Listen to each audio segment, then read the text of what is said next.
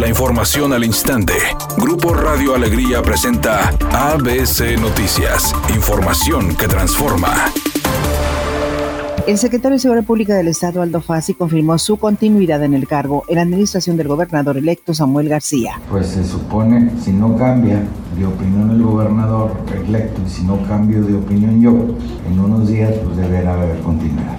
Pues vuelvo a insistir, si el señor gobernador electo no cambia de opinión estos días, y yo tampoco, pues estaremos. Pues no acostumbro cambiar mucho de opinión. Yo sé que está de moda que los gobernantes cambien de opinión cada rato, ya ven ya para qué les digo nombres, pero ya me iba a resbalar otra vez.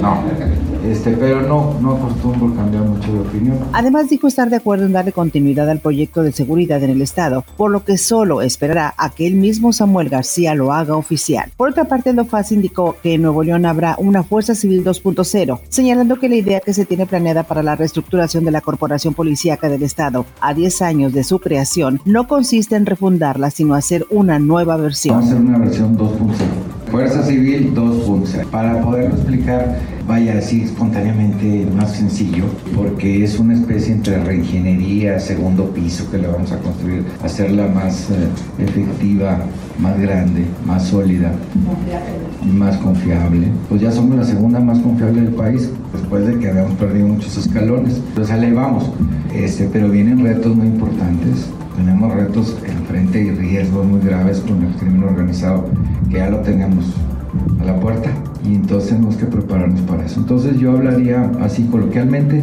de una versión 2.0. Finalmente, el funcionario estatal informó que el próximo 14 de septiembre Fuerza Civil cumplirá 10 años de haber iniciado sus funciones, agregando que la corporación policíaca se encuentra certificada, por lo que mantendrá los estándares de revisión en los elementos para mejorarla y renovarse en la siguiente administración con el gobernador electo Samuel García.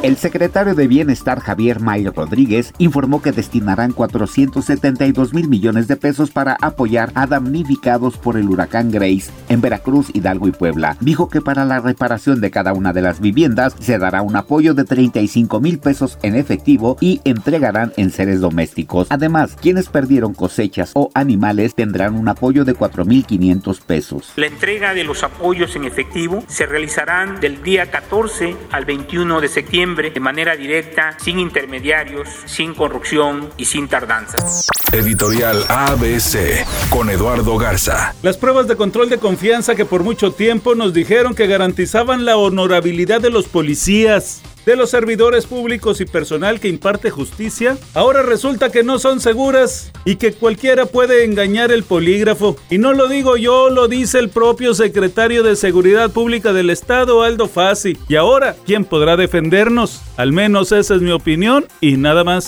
Con un gol de Jesús Manuel Corona, la selección de México rescató el empate ante Panamá. El equipo tricolor cerró la fecha FIFA de septiembre con paso invicto, sumando siete unidades en las eliminatorias rumbo a Qatar 2022. El cantante Edwin Luna de La Tracalosa dijo que no descarta la posibilidad de abrir su propio OnlyFans para que sus seguidores y sus seguidoras vean otra faceta de él que hasta el momento es desconocida. Mientras tanto, le está metiendo bien duro al gym y cuidando mucho la alimentación por si a final de cuentas termina por animarse a mostrarse en paños menores.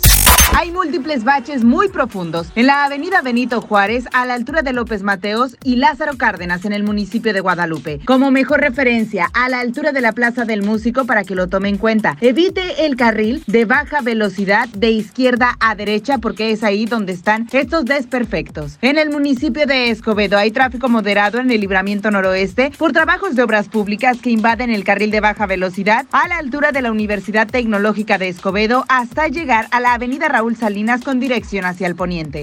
Es un día con cielo parcialmente nublado y ambientes secos. espera una temperatura máxima de 36 grados, una mínima de 28. Para mañana viernes se pronostica un día con cielo despejado. Una temperatura máxima de 36 grados, una mínima de 22. La actual en el centro de Monterrey, 33 grados. ABC Noticias. Información que transforma.